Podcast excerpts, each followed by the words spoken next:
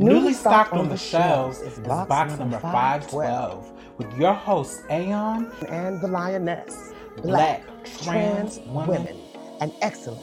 and defying all life expectations The show begins. now.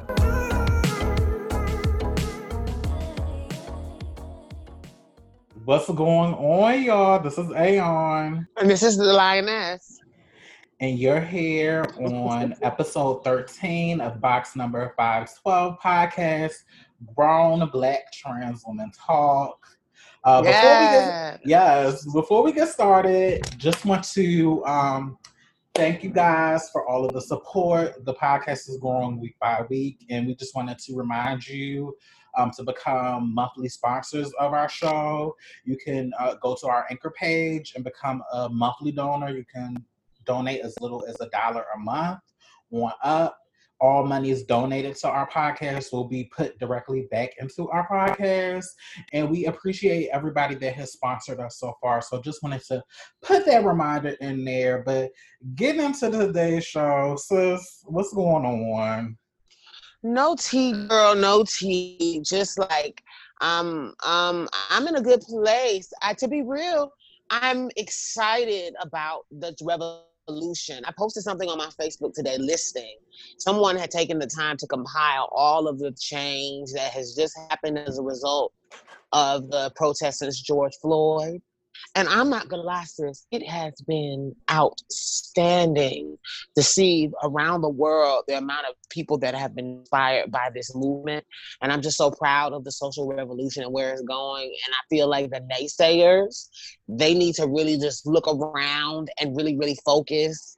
Um, and if and for those of you who do happen to follow the Lioness or follow um, Samaya Turner on Facebook, oh my God, like no shade. We are doing a lot of good work, and I was able to post something that was very um good on that. Um, also, um, I want to give a shout out to Ruby Corado. I believe she turned um the elegant age of fifty. Oh, happy birthday, Ruby. Yes, um, it was yesterday, um, and um, in honor of her, um, she was doing a donation. I mean, a, um, a, a fundraiser on behalf of her birthday, and I think you can still participate if you'd like. Going to her, I'll go to her page, and I'm sure she has the information.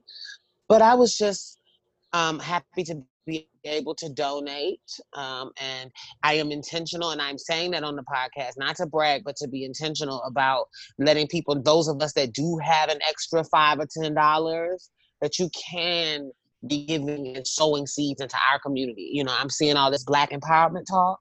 And I wanted to make sure that we are remembering that we as a community have businesses, we have nonprofits, and we have things that are actually designed to serve us.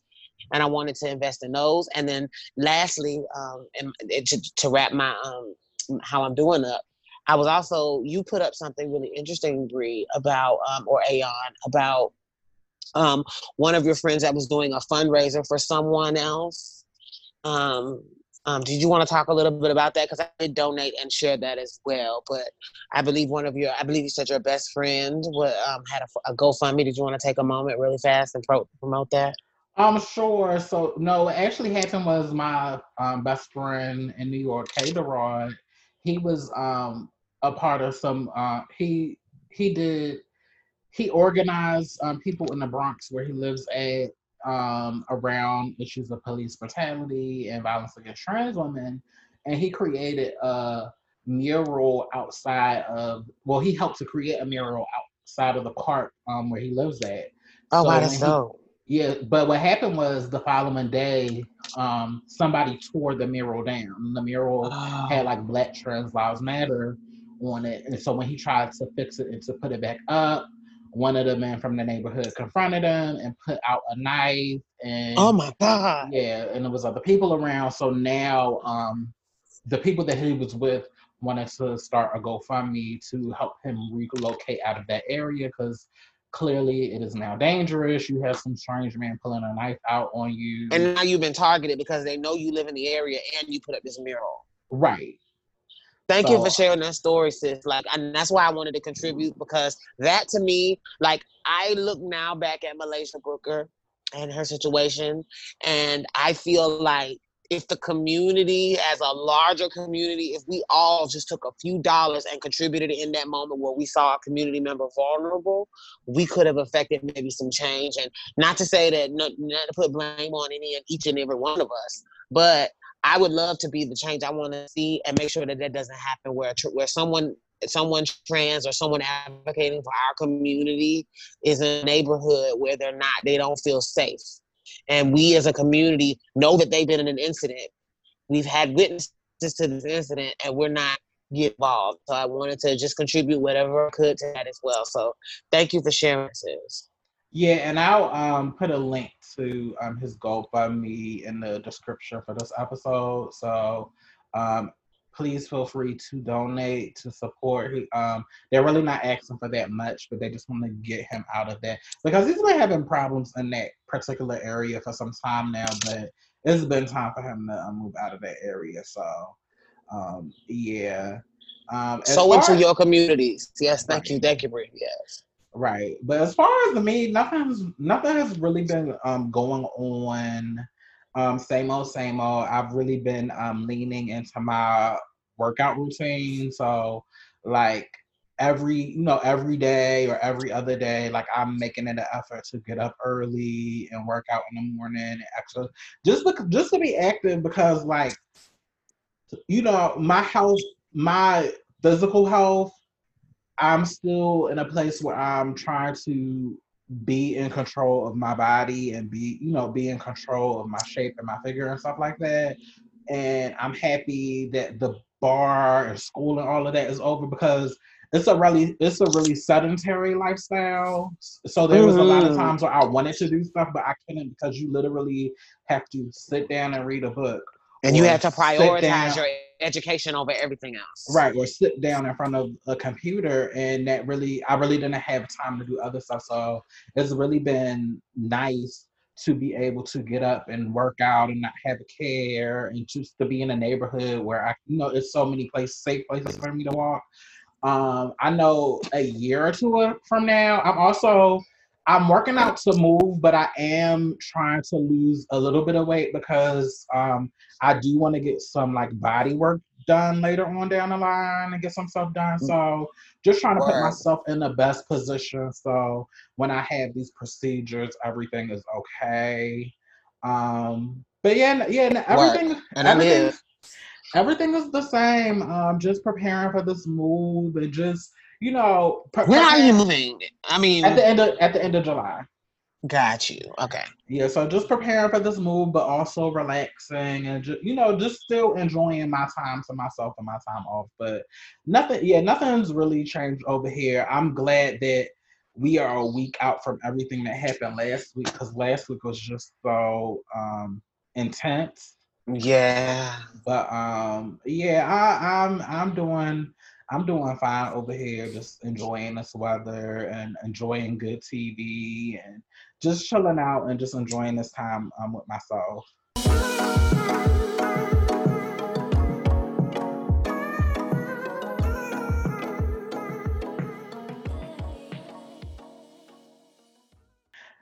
I saw that you voted a couple of days ago, sis. Um, what did, what did you yes. vote? What did you vote for?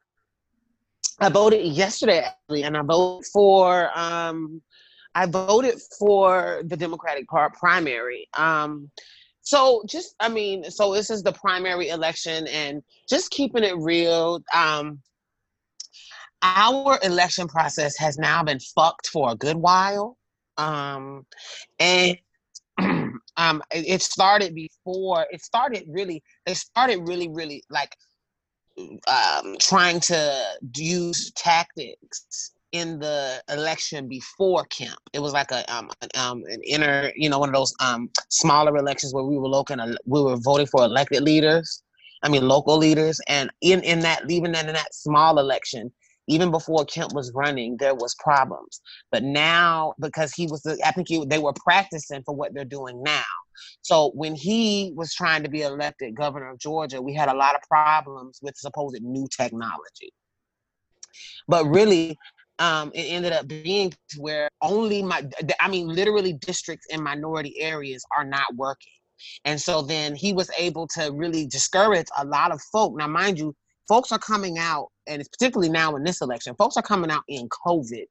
And so they're still, even after that last election that he stole from Stacey Abrams, and which led her to start this voter, you know, campaigning, correcting the voter um, problems in Georgia. Even before, like now, even now, it's still going on, and this is why we need Stacey Abrams to do what she's doing. Because I, when I waited in line, sis, I'm not even being funny. It was an hour and 45 minutes to just get to the door, and then the process inside was just so just kind of shaky to me. So I'm used to going into the place and you know, of course, giving your ID, and then there was initial wait to get to the machine.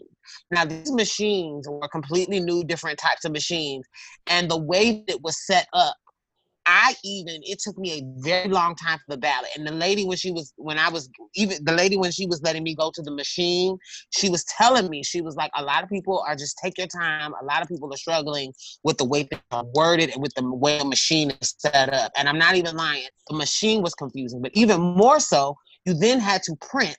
Now, mind you, you know usually you put your card in the machine and it's all electronic. We had to then print out the result and handed it to someone who slid it into what looked like an it was a scanner slash shredder.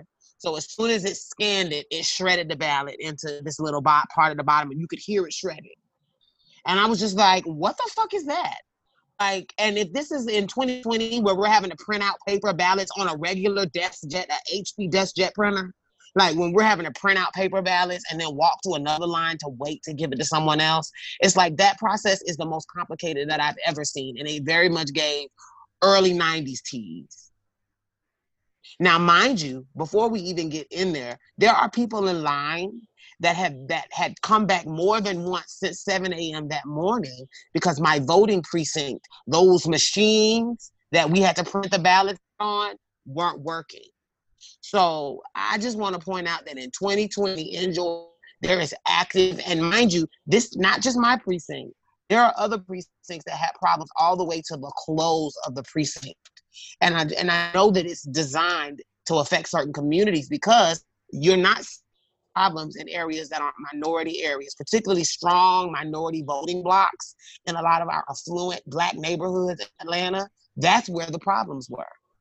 And that's the shade. Yeah, I was seeing people talk. I don't know. It's just it just goes to show how like voter suppression is still. I don't really. I understand how it's going on, but for that to be somebody's voting experience in 2020 is really fucking ridiculous to me.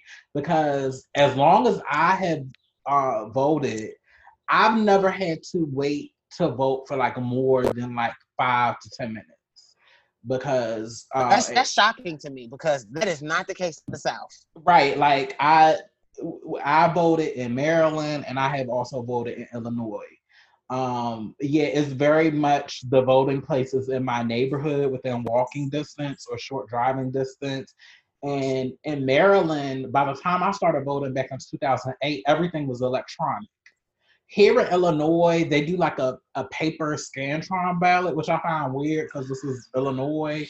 But nevertheless, I, you know, I've never had to wait in a hour long line just to vote.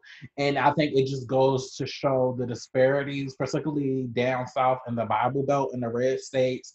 And like the fact that people were like, oh, I voted and I stood in line for an hour, it's like, that is not that's not normal. That is a severe problem that is that is interfering with people particularly black people's fundamental rights to vote. It and, was raining sis. People had to commit on yesterday to stand in a storm. I had to stand on an umbrella to wait. And and and and, and because of the new guidelines with social distancing, you had a much larger crowd in the space that they intended than they intended to have. So then and Tierra was saying if we were ever exposed, this was the moment. Like because it was just that many people in such a condensed area trying to get in there and they were doing their best. I'm gonna shout out to the poll workers. They were doing their best with what they were given. But the poll workers had like they were they they kind of had this like just take your time like they couldn't you know of course you know they can't really you know complain too much about the process because they work for the state but you could see these people were really really like trying to calm people down who were upset there was another lady behind me and the first thing out of her mouth was I have been voting at up the street. I have been voting at a whole nother precinct for years. And now all of a sudden, randomly, after waiting three hours, I have to now come over here and wait in line again to come and get in but switched her voting precinct. Those minor things happened to the point where there was a there was a, a black leaders were sharing the uh, um, a website that was dedicated to, to showing the changes in the precincts because people were literally I mean can, can you imagine how discouraging that is right you have but, a you just confirmed your address at your location and they change where you vote. In the time between where you registered even if you registered earlier this year they changed voting precincts recently. That is a problem. Right and it's all a part of a tactic to discourage black people from voting so they can continue to steal elections um and it's just it's just ridiculous and that's why i support the work that um stacey abrams is doing although she although the ele- the the governor election was stolen from her I definitely look forward to. Um, oh, and my absentee ballot didn't come until after the date for it already was past due to be sent in, and that was common. Everybody was talking about that too. Right. The fact that the absentee ballots didn't even arrive to our homes until after it was like, after the date to mail them back. Yeah, that, that's crazy. That's really crazy. Like I said, that like the fact that I saw multiple people tweeting like I stood in line, it's like y'all, that's not normal. Like that's not like that. You know, that should not be folks' voting experiences. And again, it go you know it goes to show the importance of local elections and why mm-hmm. those things mm-hmm. matter and why the why institutional racism works so hard to suppress even us voting of who of who gets to represent us so um, yeah, that's fucked up. That's just that's just that's really fucked up. And I I really hope that one day that changes for Georgia. Every because it just doesn't make any sense why p- people, especially Black people, can't vote in the neighborhoods or vote. Like why do why do we have to get a bus to drive people over an hour to vote? Like that that is fucking suppression. Mm-hmm. That is mm-hmm. ridiculous. But these yeah. things still go on, especially in the deep south and rural areas as well. Like if it's mm-hmm. happening in Atlanta Metro, I don't even want to think about what's happening like in Macon, or Valdosta, and you know all of those places in Georgia. Exactly, exactly. About. Mm-hmm. You speaking? Yeah. So I, I just wanted to um, highlight um, that experience, especially for you, especially for people that want to move to Atlanta, move to the state of Georgia, like be aware what you are getting yourself into and also encouraging people that are down there. Um, do you want to be a part of changing that? And um, connecting. And see, the beautiful part about Atlanta, I want to give Atlanta a shout out that we need to, and, and, and part of infrastructure change was it was very proud for me to see how many black women were on the ballot. It was a pride for me to see, and I'm talking about up for judgeships, running uncontested. You know what I'm saying? Like it was just excited to see um, that the, the, the strategies are in place. And I want us to continue because I, I do want to encourage people if you are living here and if you are voting in Atlanta, we are at a pivotal moment. Like shit is just shifting. And I think that's why the powers that be are really trying to put us on a local election level right now, is because they're aware that the infrastructure, like what Brianna saying in our local, is integral to our day to day lives. The funding for your local board of education is dispersed by a board of education board that we just voted for yesterday for DeKalb County. Like, and so knowing who your school board members are can directly impact because there were school board members that I researched in advance that were trying to defund public schooling. You see what I'm saying? So right. you have to remember to remember that on a local level, they are aware that the greatest impact in your day-to-day life is your local elections. And that's why, you know, though it was hard yesterday, I was proud to see that the line was as long as it was for what I would imagine would be a presidential election. Like I'm not even lying. It was almost like people were doggedly defiant about voting, and I felt like maybe because of the climate that we're in, because I know that it, black people ain't gonna stand like that in the rain unless they're committed to a cause. And so shout out to my people in this moment too, and shout out to Atlanta for still showing the fuck up and doing what we had to do. And uh, speaking of defunding, I definitely want to bring this topic into the room. Come on, segue. And, and I definitely, it, you know, this applies to Black trans people, Black trans women in particular. But there's a lot. There's been like a lot of renewed conversation around um, defunding the police, abolishing the police, abolishing pr- prison systems, and what that means and whether that could be a possibility model um, moving forward as as we deal with um, policing and at least here in the United States and how its origin is based in racism and how that's perpetuated every day and how that is really not working for any of us, especially Black people. Uh, one of the things that I enjoy is um, being privy to different um, thought leaders on this particular topic. Uh, yes. I watched for Harriet. Shout out to Kim Foster. She mm-hmm. did a mm-hmm. video a couple like last week where she had um, two um, um, two supporters or two thought leaders on the defund the police movement. Um, I can't. I know one of the ladies' names. Her name is Jerica. I can't. I think it's Jerica Chain. Um, Derica Chain. I can't. Mm-hmm. I can't remember her name, but I definitely remember Charlene Carruthers. Um, uh, Charlene Carruthers, who was the former leader of BYP 100, who's also um, a, a, colleague of mine and somebody I consider a mentor.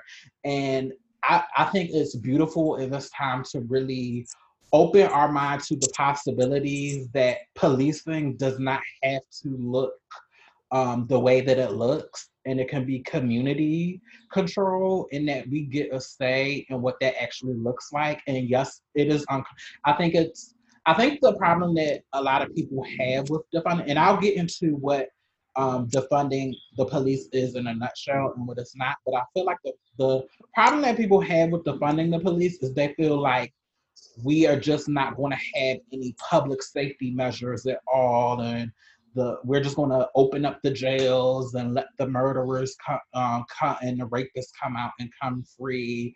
And it's you know it's not that. I think it will be too simplistic um, to kind of um, really not engage with what uh, uh, prison abolitionist movement is or the police movement is and just discount it because we think that it's going to be that so basically the way the way that policing is set up across the United States is that police um, departments are overly funded. So, like for for example, in city budgets, police departments. I know here in Chicago, they get like a like approximately like a hundred million dollars out of the budget. So, out of a city budget, police police departments typically get like a third or more of the city budget and this goes to police um, departments buying weapons that they don't need. It goes to them over policing black and brown people in certain neighborhoods.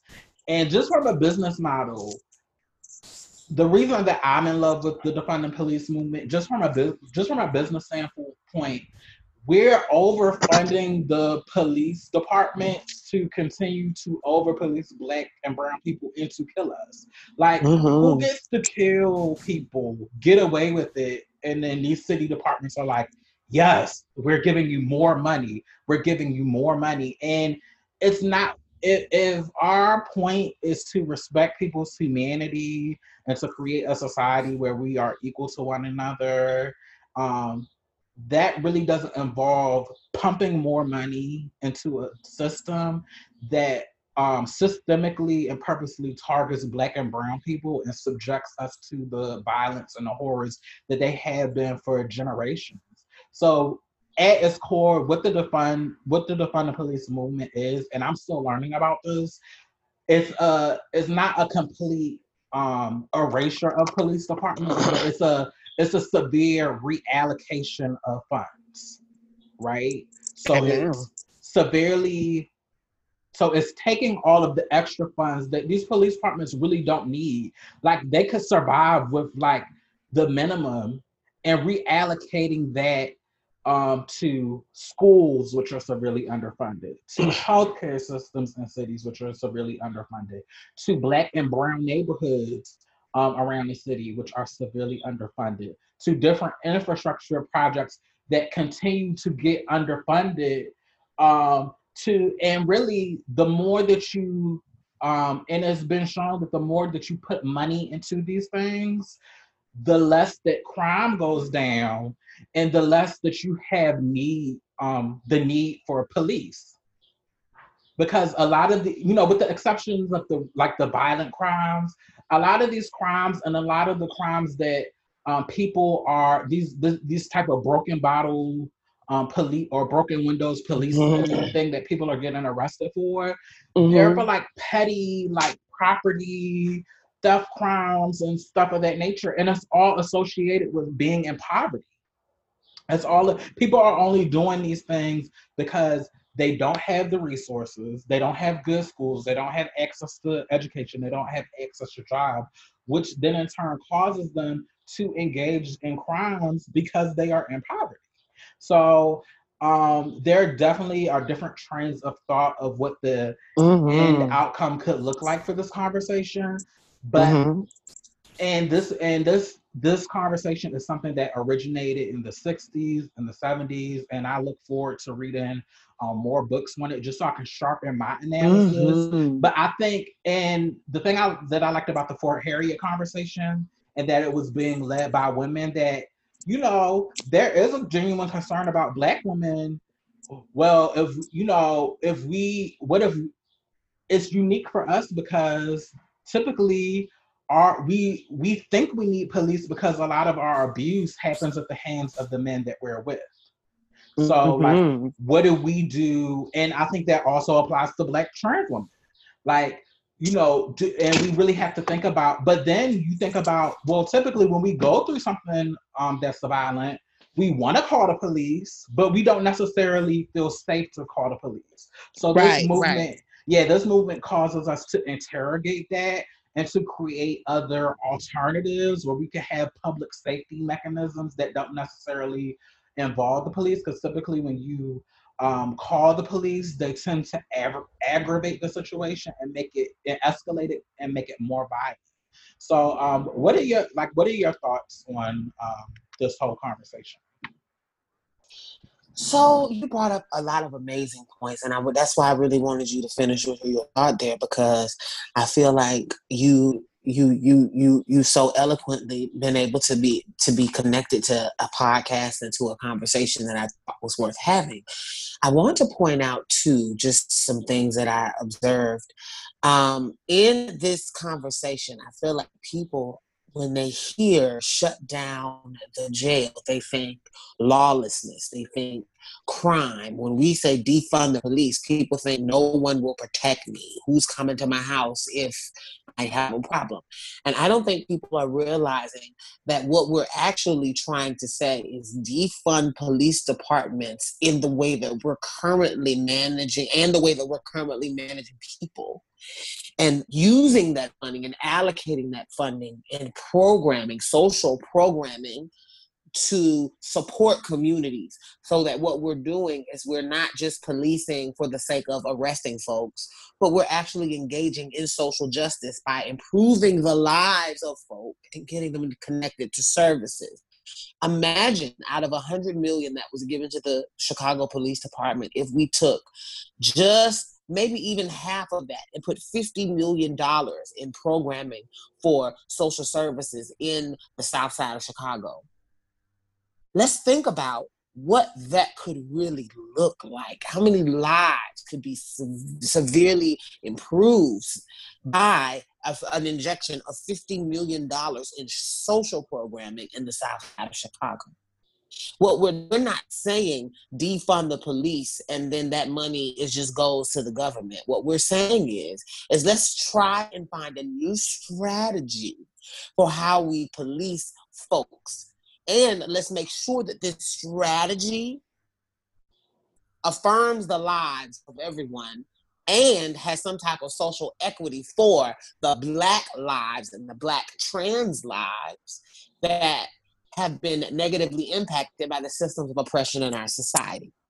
So what we're actually saying is let's not let's use the the the the policing strategy in a way that is actually something that is going to maybe yes police behavior but then doesn't lock people away in cages for the eh, for for years and ruin chances at success going forward creating a blight in communities I think that defunding the police, the movements here in the cities have been met with roadblocks. And it's unfortunate because it often is from Black people who, for whatever reason, have the inability to see that the way we're currently policing targets all Black people.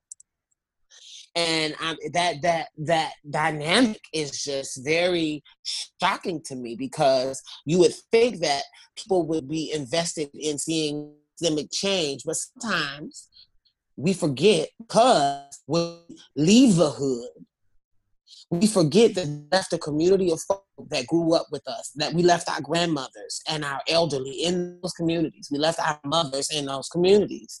And we've gotten in these gated communities and we forget that we, those communities that we came, that we left, needed our skill, needed our financial investment, and they needed us to be concerned about how they're being treated. And a lot of the laws and the things that we're advocating for, people of a certain socioeconomic class, even in black community, don't think that it applies to them. And that's why there's this hesitancy to defund. Because unfortunately, we've been taught to look at ourselves and say, yeah, lock them niggas up, they're wild. And that mentality, I think, is a part of the respectability politics that is why people are mad at Black people for protesting, why people are upset that this social revolution is happening. And part of it is because status quo will not continue as usual. And so, a lot of people who thought of themselves exceptional, a lot of these people who thought of themselves as privileged, are gonna see equity happen for people that they want to continue to feel better than. And that's what we really need to talk about. We have to look at defunding the police department not as we're trying to dismantle um, something that is we're dismantling something that is crazy. We're dismantling something that is racist. We're dismantling something that does not support all lives. And that's the problem with saying all lives matter. Black lives need to matter and it needs to be said and it needs to be understood by policing in the way we do. And if we're continuing to fund polices to get AK 47s, we're, we're allowing them to go get bomb, and bomb capabilities and tanks. Like if we're allowing our police department, it's like sister, why do you need a tank? Why do y'all why? need a tank? Because the goal, and this is what our people need to see. The goal long term for policing and the way they're gearing up is for to crush revolution, to crush the voices of the poor and the underprivileged, to crush even those of us that have successful. Black Wall Street happened because of a militarized police force. Let me say that again. The Tulsa massacre, Black Wall Street, that the incident that happened that we're all talking about, that was the um, the subject of a, of a recent um, um, series based off of a comic book. But the Tulsa massacre, the Black Wall Street incident, you can Google online, happened because of a, of a militarized police force that literally bombed that place. We need to remember that that happened in the past and that can still happen today because, like we saw with George Floyd, our lives are nothing to them. They will stand with each other and watch each other kill us. I just want to point out that a lot of the revolution that we're doing, a lot of the movements that we're doing are not like what you said, Brianna. That was great that you acknowledged that this isn't new. We're continuing movements that were snuffed out because of a, of a militarized police force. And while the entire world is watching right now, we need to get behind it because never before has it been that the entire world was able to see just how bad it is for black people in America beyond the edited clips that they will show on TV of people being hoes. Now we're seeing just how often it happens and the world is beginning to say, hey, this shit isn't cool.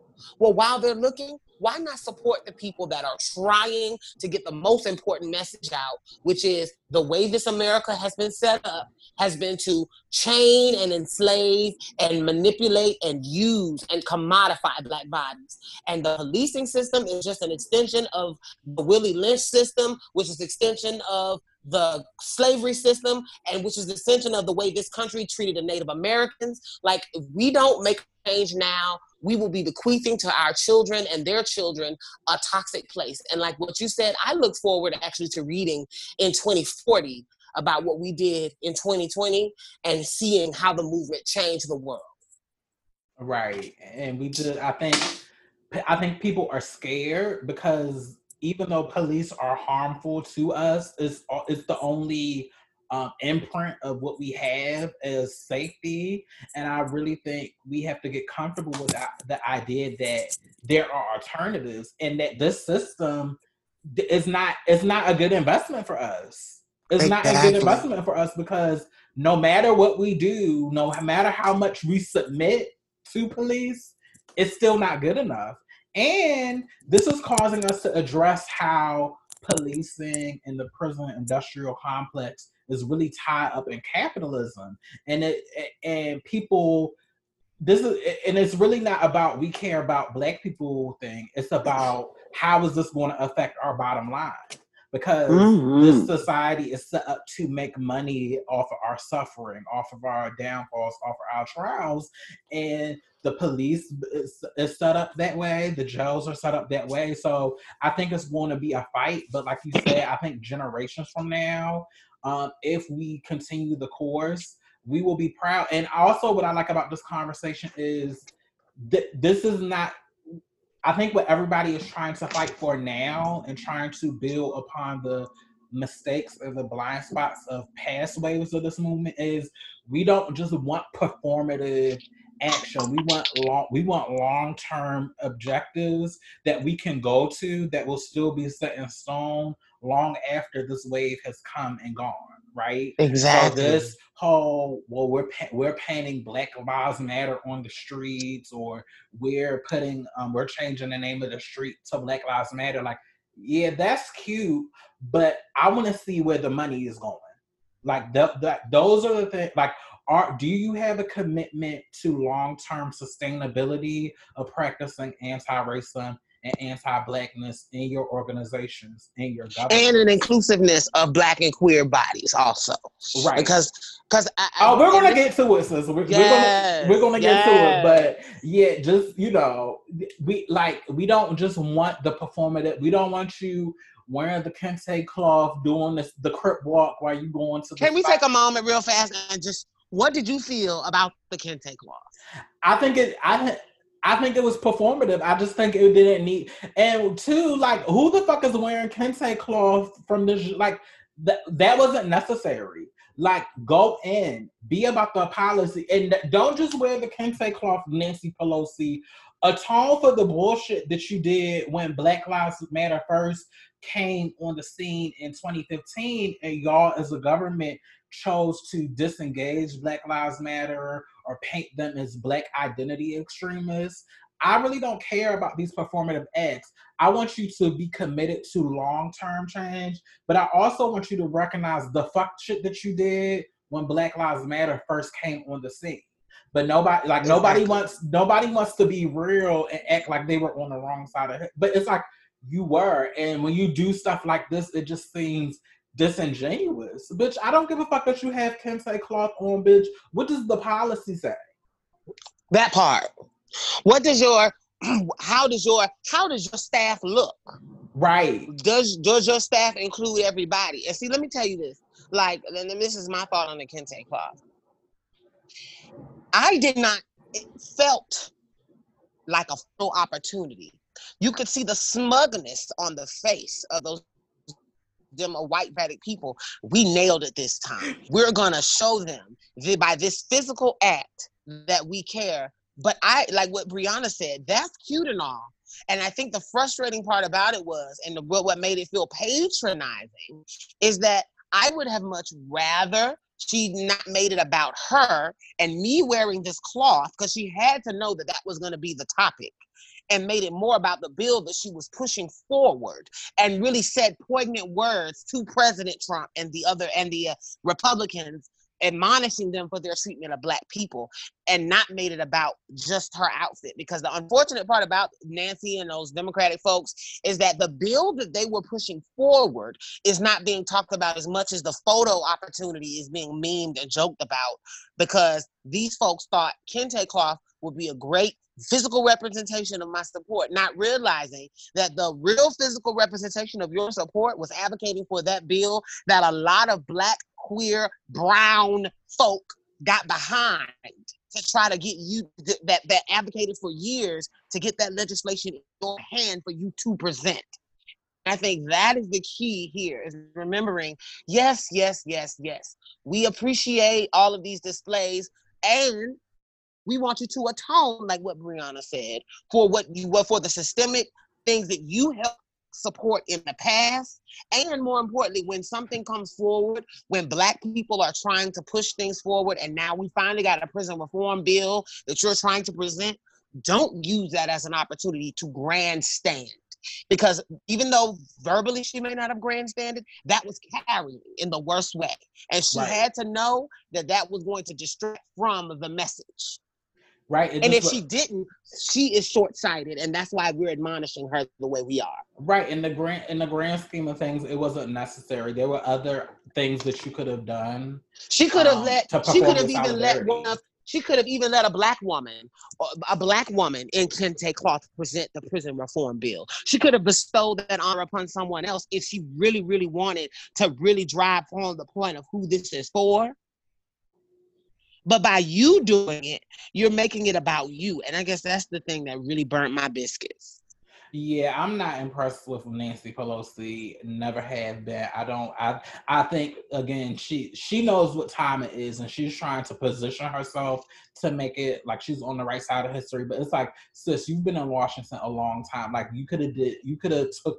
You could have taken this risk to really demonstrate your allyship a long time ago, and it's just convenient for you to do this now. But I'm I'm not impressed. But before we um, pivot to the last topic, I just want to end off the um, the uh, the defund the police movement and the prison abolitionist movement. Like I said, I'm still new in my knowledge. I'm looking to gain knowledge. I want to encourage our audience to really um, learn more about this movement, um, learn more from the Black leaders, particularly Black femmes who are um, at the center of this movement and leading conversations in this movement.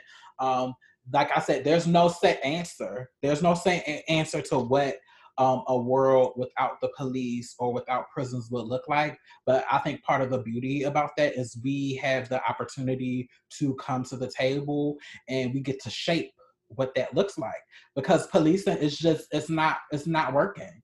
It's not working it never has worked.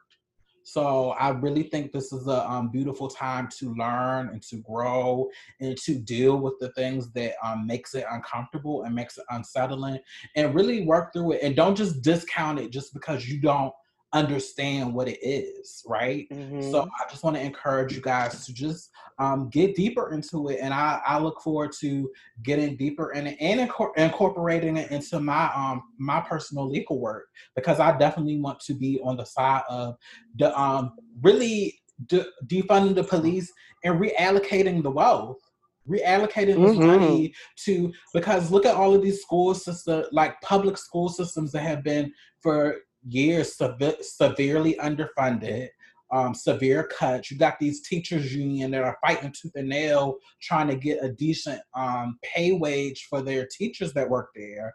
Um, just, it's just like all of this money that are going to the police and going to these Republican things. That money could be used to help so many other people, and the bitches that are rich can still be rich. And that's the gag is that the mentality that I feel like a lot of people, uh, particularly nouveau riche, black folks who just have come into money, but their mentality is, is that I'm now a part of this group and I don't want to be paying for people that didn't hustle the way I did. Not realizing that you the way we're trying to get the government to reappropriate money won't change you at all If and, anything, it will benefit your life because now your cousins, your family members, your uncles, your brothers will not be incarcerated at such a high rate. You won't have to spend money to bail people out. Cash bail does not have to exist. Like what we're trying to do is actually say that we want to push the needle in the direction to where the full total wellness of your life is improved. And then your whole family not just an individual's bank account who happens to be black and successful but everybody your entire ecosystem can improve. And it doesn't it's not to still be rich. What we're saying is let's all- reallocate this money that's going all these crazy places to, to, to, to, to fund um, um, um, dehumanizing people, and let's reallocate that money to look at their humanity and put it first. And let's put the money to rehabilitating the people that need to be rehabilitated and not further traumatizing them once they are incarcerated. That like part. what like what what real resources are we putting behind um making sure the recidivism rate is not as high as it is? Why mm-hmm. can't a prisoner get a college degree while he's in prison? Like that, like uh, uh, uh, somebody that's incarcerated getting a college education, that doesn't take away from me. I want them mm-hmm. to get. I would because if you want to be, if you want to have a real grown woman, because this is grown woman talk conversation. There's a high percentage because I want to date and partner with a black man. There's a high likelihood that my man he may have been incarcerated mm-hmm. especially living here in Chicago. Exactly. It's, just, it's just a it's just a possibility. So why wouldn't I want my man, if he was incarcerated, to have his education, to have legitimate skills that And to that point, also to have access to a comprehensive mental health care program, Hello. treatment program while in while in prison. Like, why not? And while he's in this space, allow, give him all the tools needed to be able to then transition back to society successfully. Like but, that but, is what would ultimately be equity. Because because if he doesn't have the tools, who does he come back home to re-victimize and to take his anger out on? The black women, the black trans women who are housing these men, um, trying to heal these men, providing space. They come back to women and they enact all of that on women. So why not really give um, incarcerated people, particularly men, because that's the that's I, who we're mostly incarcerated. Right. Why not give them to tools, to, uh, holistic tools, to uh, mental services, education to make them better people. Um, so when they come back into our communities, they're not causing further harm in our communities. Why are we not do? Why are we so invested in making the cycle go over and over and over. like we really have to sit back and think about that. You're speaking truth, sis. You are speaking truth. We are in a world today where we just have to learn to be more concerned about the whole than the individual. If we could shift our focus from from caring about our whole ecosystem, and that includes the way we treat our environment and everything. If we could focus more on how we think about the humanity as a whole and less on the individual, we would all get farther. Right. So yeah, just like we like you said in a pre- previous episode about another topic, you have to be open to the possibility that what what people told you may be a lie. You just have, you just have to be open to the possibility that it might be a lie and that that that there's another way. So I'm really excited about that conversation. I look forward to seeing how the conversation evolves. Also, I want to encourage you girls, specifically black trans women, get in these conversations, be at the grassroots, meet the people who are at the forefront of these movements. They need to hear from you because, like I said before, black trans women are also a part of this ecosystem and we're impacted by all of that shit. Why? Because we are still black women, right? That part and we are and we still have the potential to face harm. So I just want to encourage you that your voice matters, and ha- hell, you could be the you could be the next thought leader on this movement because I feel like we have a unique perspective that's often overlooked. So, um, you know, I've heard someone ask me recently, and this is the last I want to just before we transition. Uh-huh. Um, someone asked me recently, how did I feel about you know all the girls doing podcasts or all the girls everybody who can get on a mic get on a mic Right. I think that we need to be i want to be the podcast that is encouraging and that is and that wants you to know that we need to hear your voice if they realize finally that we are be we we have many capacities that we have much more ability to add to the conversation beyond the stereotype we will truly that is that will push the entire movement forward because a lot of it is is redefining what people think trans and black means together and right. like and that is just allowing our beauty to shine there's nothing special that we have to do even for the girls out there that, that say oh well i'm not into activism i don't have no degree like y'all i can't really i just do sex work bitch get your ass on a mic there's no talk, talk, about, about your, your experience life. nobody yes. is talking about that Yes. And also, and also, I just want to put this little nugget. I'm pretty sure this will be another uh, episode on its own because it's something that I've been wanting to talk about, but I just, you know, I hasn't been the right time. Long gone are the days where we are keeping secrets from gro- for grown ass men. We, as a black trans Ooh. woman, I'm not saying going to out these men, but I have the right as a black, a grown ass black trans woman to talk about the fullness of my experiences, the fullness of my life, who I have interactions with, what I've learned from those interactions. And this whole let's be discreet DL bullshit, no. Now is the time more than ever for black trans woman to show that we can work together and for us to tell our stories. And shout out to my sis, um, Gia Love, aka Gia Juicy, who had this bomb quote. She was on um, the legendary Breakdown After Show, but she said the reason that a lot of black cis men don't want black trans women to tell our stories because then and only then will everybody else realize that a lot of these same black cis men are interwoven into our story. Now is the time to tell our stories. We are not being guilted or baited into keeping your secrets. We have lives to live. We have traumas to get up off of us.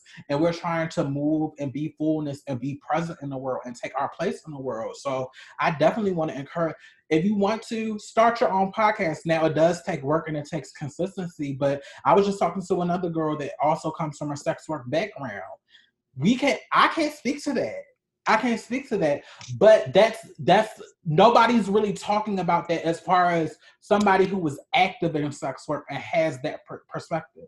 Like I said, exactly. I don't even feel this show is for a type of black trans woman. This show is for all black trans all women. When I'm engaging, I'm yes. engaging with the college girls, the sex workers, the stealth girl, because we we all matter. So yeah, bitch, get your, get up on here, do your podcast, do your YouTube show, and tell your story.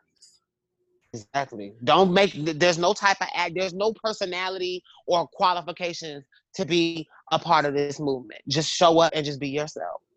Right. Hey y'all, this is Aeon. This is the Lioness. And you're listening to Box Number 512 podcast, Grown Black Trans Women Talk. And we just wanted to remind you guys while you're listening to subscribe, rate, comment, follow us on social media and share our podcast. And we wanted to let you know that we just started a new feature, Grown Black Trans Women Talk Live on our Facebook and our Instagram live pages. And I'm going to turn it over to the lioness so she can tell you what um, to expect. Yeah, so you can expect hot, new, exclusive content. You can expect us having conversations about li- living, loving, laughing in the pursuit of all of our successes, you'll be hearing us have enlightening conversations with other people. It's our way of connecting with you, our listener. We want to make it a multimedia experience. And so please follow us on Facebook Live and our Instagram Live for more exclusive content. And now, back to box number 512 podcast Grown Black Trans Women. So transitioning into our last topic for the day. And I've the been, big one. Dun, dun, dun, I've been seeing I've been seeing this a lot. And even before we started recording, I was just watching this video with Derek J and Craig the writer. They do these bi-weekly um, panels with different um, topics that explore like the intersection of queerness and black identity. But I've been seeing this from a lot of people, usually a lot of black cis het people, but I also see a lot of black queer people co-sign this whole like we are black first narrative, and they usually say it to black LGBT people when we try to bring up that um we try to bring up that while we are all fighting on the side against white supremacy, black cis het folks, y'all can't then turn around and be homophobic and transphobic to us.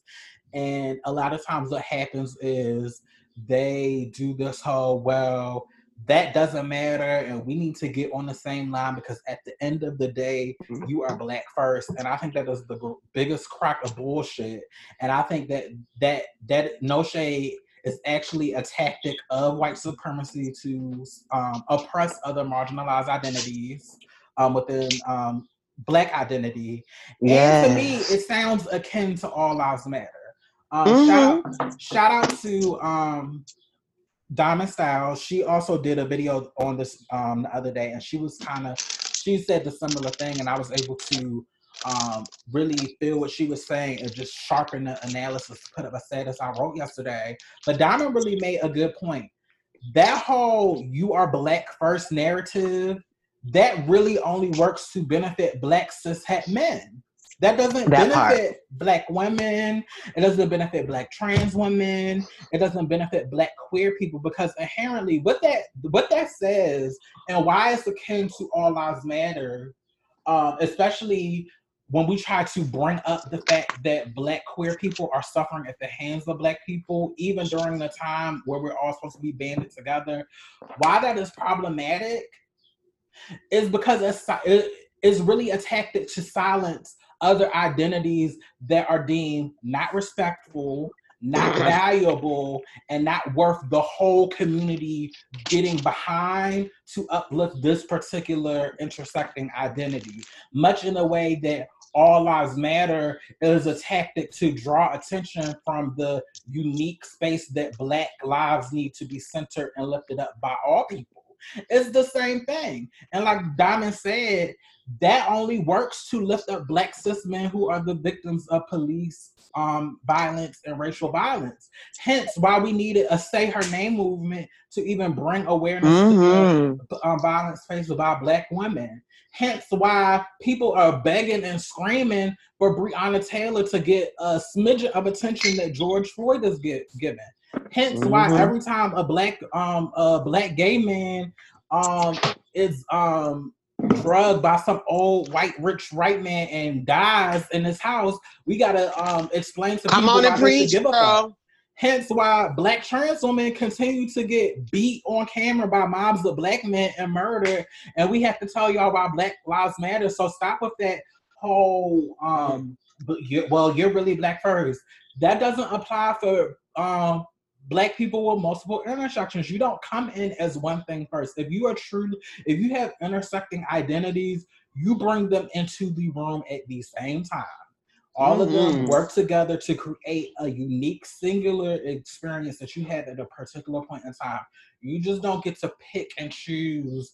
Well, I'm black. Kid. Like it doesn't work like that. And y'all are just y'all are purposely flattening the narrative because it makes y'all uncomfortable to lift black women up, to lift black LGBT people mm. up, to lift mm. black trans um, women up. Because really, y'all don't want to have to reckon with the fuck ass shit that y'all have done to black women, that you have done to black LGBT people, that you have done to black women, and you don't want to atone for it. You just want to sweep it under the rug, act like it doesn't exist, get your liberation so you can turn right around and do the same shit to black um, women or black queer people that white people do to black folk as a whole and we are not here for it and it, it will always be the time to call out the hypocrisy especially with movements like this and exactly. everybody is reading billy porter but billy porter is just turning the mirror on y'all and saying no this is the perfect time to bring it up so so what do you have to mm-hmm. say no um so you know what's so interesting?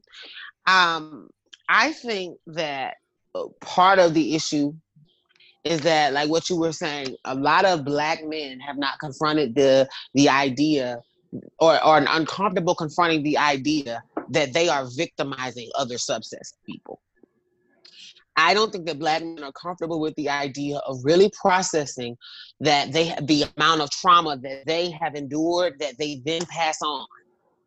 I don't think I think that it's uncomfortable to have that conversation because it looks like we're kicking someone that is vilified by white America. But unfortunately, because we live in a patriarchy, black men have a have privilege and access that all that black queer folks that black black cis heterosexual men have more privilege than black queer folks black trans folks black women black black anybody that right. is not black a black man and it, it it be works like that because we live in a patriarchy and patriarchy places men in a position of privilege because the reality of it still is is that a black man can go in and get an interview. And yes he will make less than black women and black men but if he's put against another if a black man is put in a situation against a black woman he will make more money than her still. That is still the world we live in today. Right. and unfortunately we also live in a world where the black man is vilified and the black man is demonized and the black man is incarcerated and torn down at such a low level and I don't think that we are comfortable in our community talking about that in a lot of ways, the black man's reaction to violence in his environment has been to enact violence and oppression on those that he says that he is over, overseeing and protecting. Because if the re, because part of what Black First is, is trust blackness, which means trust black men plus the establishment to push forward uh, and, and support all of you. When what we've often seen and what we see in our day-to-day lives is is that absolute power corrupts absolutely. And i think that the narrative that blackness as something that can be defined by a set of characteristics is a problem. And that's just not towards black men. That's also black women. And that's why we have to talk about our unique experience as blacks trans yeah. people because yeah. people will try to say well y'all are y'all are talking about that trans shit and it's distracting not realizing that i don't have the luxury of coming in the room and and, and and and guaranteeing that everybody's going to be okay with me being black and trans. Because the reality of it is is i'm coming in black and i'm coming in trans. And there are people in our community who show up and it's obvious that they're both when they walk in the room. Right. So then now what do you do? How do you tell that person they can't talk about their experience when you don't even respect them? You won't even treat them with dignity. That's why we're saying this black first narrative of you need to just focus on these small set of issues is a problem because you're missing the way that the system of oppression has affected black men and in turn how they have affected the community. And everybody deserves equity. Everybody deserves to have their lives improved not just a particular privileged class or group. Because see then you're essentially still creating a caste system Exactly. And what we're trying to do is set it up to where everyone can prosper and everyone has equal opportunity. Black women have equal opportunity as well. Exactly. And and y'all know y'all y'all just y'all don't y'all talking about wait y'all don't ever want us to have this conversation. Just be real. You don't you don't want us to ever have the conversation mm. because it makes you feel uncomfortable. But we don't have black queer people black trans women, we don't have the luxury to put it off or to not talk. Like we are literally fucking dying. By y'all niggas, by y'all niggas, by y'all cis whole type men, by y'all black cis women who choose to uphold um patriarchy, by you black gay men and lesbian women that choose to uphold patriarchy, y'all bitches it's y'all, and we don't have because the reality of it is patriarchy says that there's an inherited superiority for people that are that are men. And I think we need to unpack that because a lot of women, like what you just said, are supporting something that is telling that is saying you're inferior, sis. Like, so why can't you process that enough to say, you know what, I'm not inferior. And if I stop and seeing myself as inferior and that I need a man to speak for me, then maybe I could get and advocate for my needs and keep my man in my home. Because a lot of what we're not seeing too is the way the system is currently set up. The reason why there's such a division in the black family is because systemically we've been told that black men and black women have been told we're better off without each other. And what we're actually saying is that we need each other. And Black First is is is, is holding to that antiquated standard that black men don't need black women and black women don't need black men. What we're saying is, is we need each other equally and we need the voices to show up in the space with the same amount of energy and power and support. Right. And there's no shade. I can't get back mad at black women that only choose to so- support black women that die at the hands of police violence. I can't get mad at black queer people that only choose to go out and march for black um, queer people that die. Because there's not enough advocating for those groups. You're right, right. And and the yes. shade is at the end of the day, if no black trans person ever put up a hashtag when the next black um cis man is murdered by the police, guess what? It's still going to be a flock of people to uplift them, to uphold them. But time and time again, that common courtesy has not been reciprocated to women, to queer people. To, to particularly to black trans people. I was finna say, we do not get that same level of welcome of sympathy of grace of understanding. Notice that black trans people are out and about protesting with you for black rights for everyone. But now when we have our black and then we marches, get beat up by you at the same fucking protest at the same that's protest. that's the get that's the reward we get for Girl, listen. standing with y'all. And at our marches and rallies or when we try to put up a, a mural in support of ourselves you tear us down you tear us down. Because what is easiest for you is for you to focus on yourself. And that's why what I said earlier is still important. We will go, we will be a lot farther in society when we no longer begin to focus on the individual and begin to focus on the entire ecosystem that we're a part of and the collective of bodies that are all contributing to that ecosystem. And until everyone gets respect, we're going to be in a situation where there will be p- people in power that will oppress other people. And I think right now, because it's white people, that we forget that oppression can is not color specific. You can oppress somebody and still be black. And right. we need to remember that we're going to dismantle the master's house, like I always say, and like we that, that is a famous quote. If we're going to dismantle the master's house, we ha- cannot use his tools. So that means we have to change the way we're engaging with one another. Otherwise, we would be passing on, it'll just be a new dynasty of black oppressors. And that's not what we want either. Oppressing queer people, oppressing black queer people, and, and setting up laws that would make it illegal for us to exist. There's a lot of black people that don't really want to see me live. And I really want to say, fuck you. And if you want me to be a part of a movement that includes that bullshit, fuck you very much. Because I'm not interested in participating in anything that's gonna then tell me I'm not I can't be a part of it and I'm not a beneficiary of what I worked hard for. Right. And and bitch, y'all y'all think y'all are pro black, but y'all are actually being anti-white when y'all are so hateful towards femininity and queerness. I had to explain this to somebody the other day. Bitch, by by excluding trans people or by demonizing trans people, you are perpetuating um you're perpetuating white supremacy because anti-queerness that ultimately comes from white supremacy, which comes from colonialism. Mm-hmm. We were before we were enslaved, and even Native people, we were so many genders and so many sexualities. But because of colonialism, because of re- religion, they literally beat that shit out of us, and they created this binary system where you either have to be this or that. And that's just not the spirit of who we are. And the sooner that y'all realize that y'all are actually like you that even if we got free on the basis of race, white supremacy is so insidious that it would uh, play out with how black folks treat black queer people. Mm-hmm. They're never going to be fucking free. Never, Period. because we because none of us don't have, and this is the reality. I want to also talk about that we have to stop defining blackness as heterosexual because most of the people that are really, really well, I'll say I'll say a good percentage of the people that are claiming to be heterosexual aren't. So that's even more crazy that you have people that are not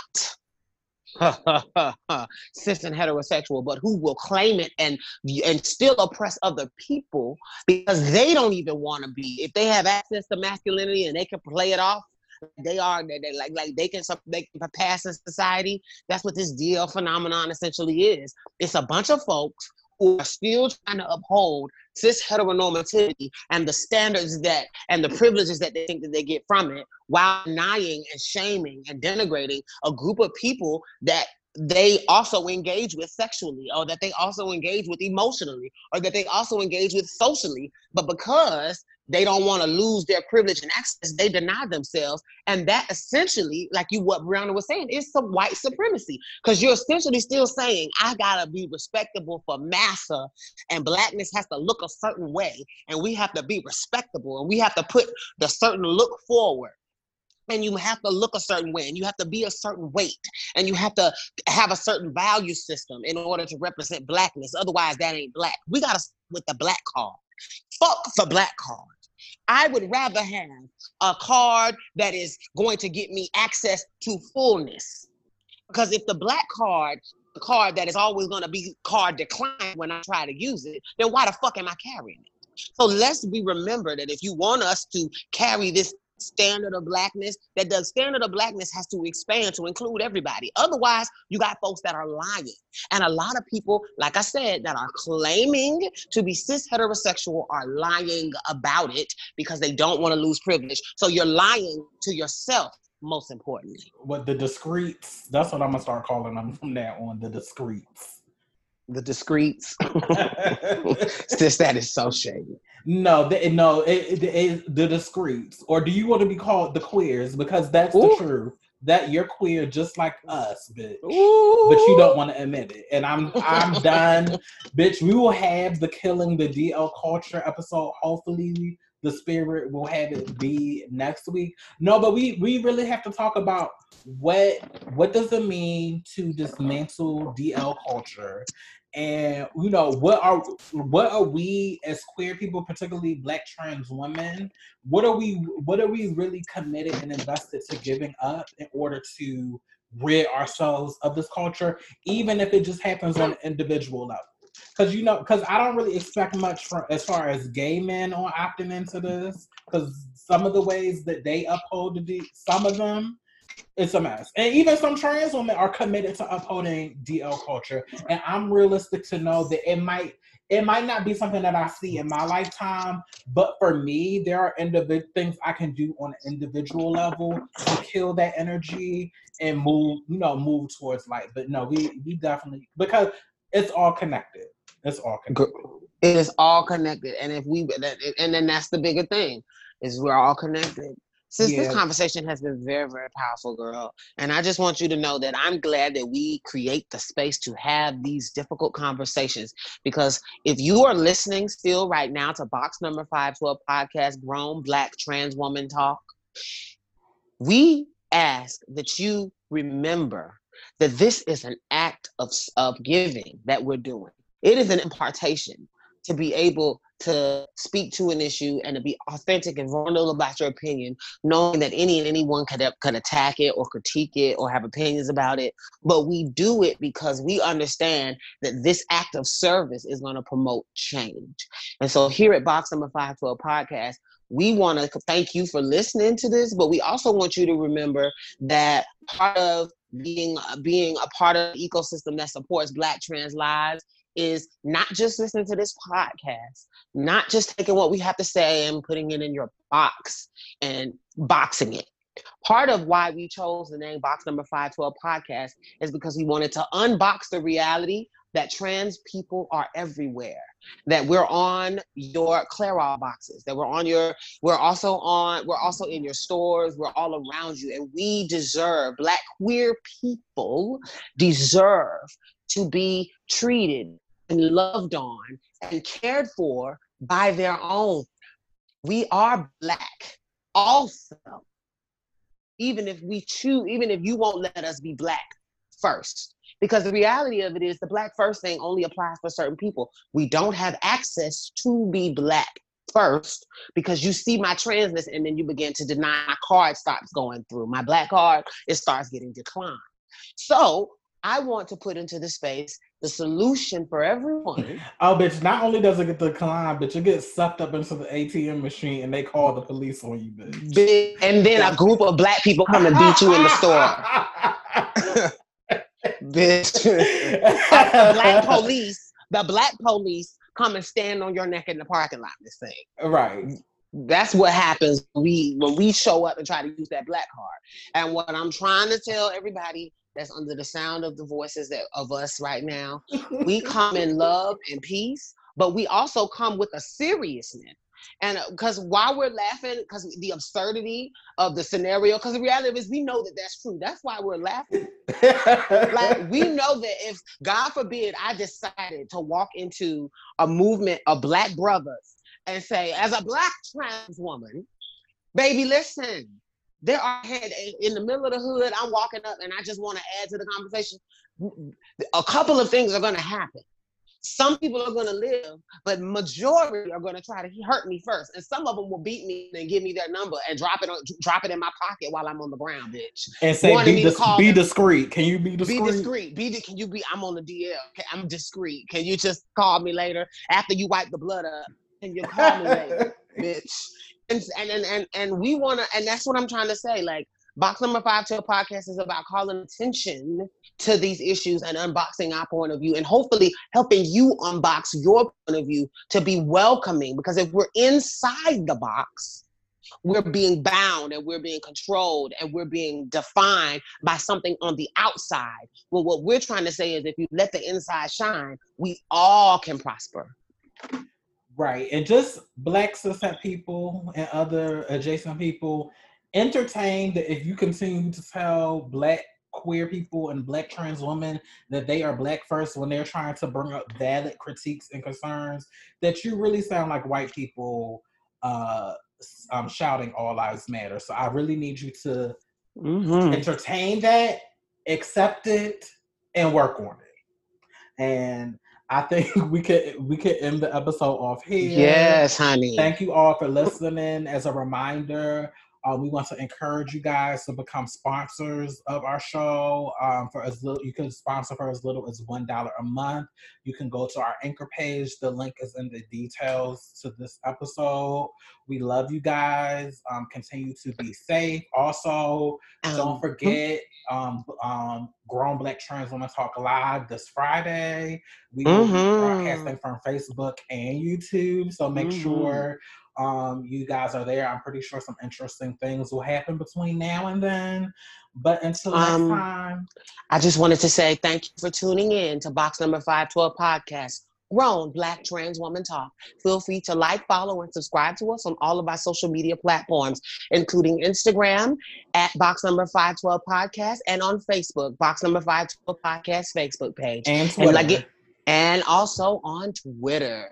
Follow us, and we love you. Thank you. Bye-bye. Bye. Thank you for, for listening, listening, to Box Number 512. And don't forget to subscribe and like all of our pages on social media. And don't forget to subscribe so you can see what we'll stock on the shelf next week. Bye.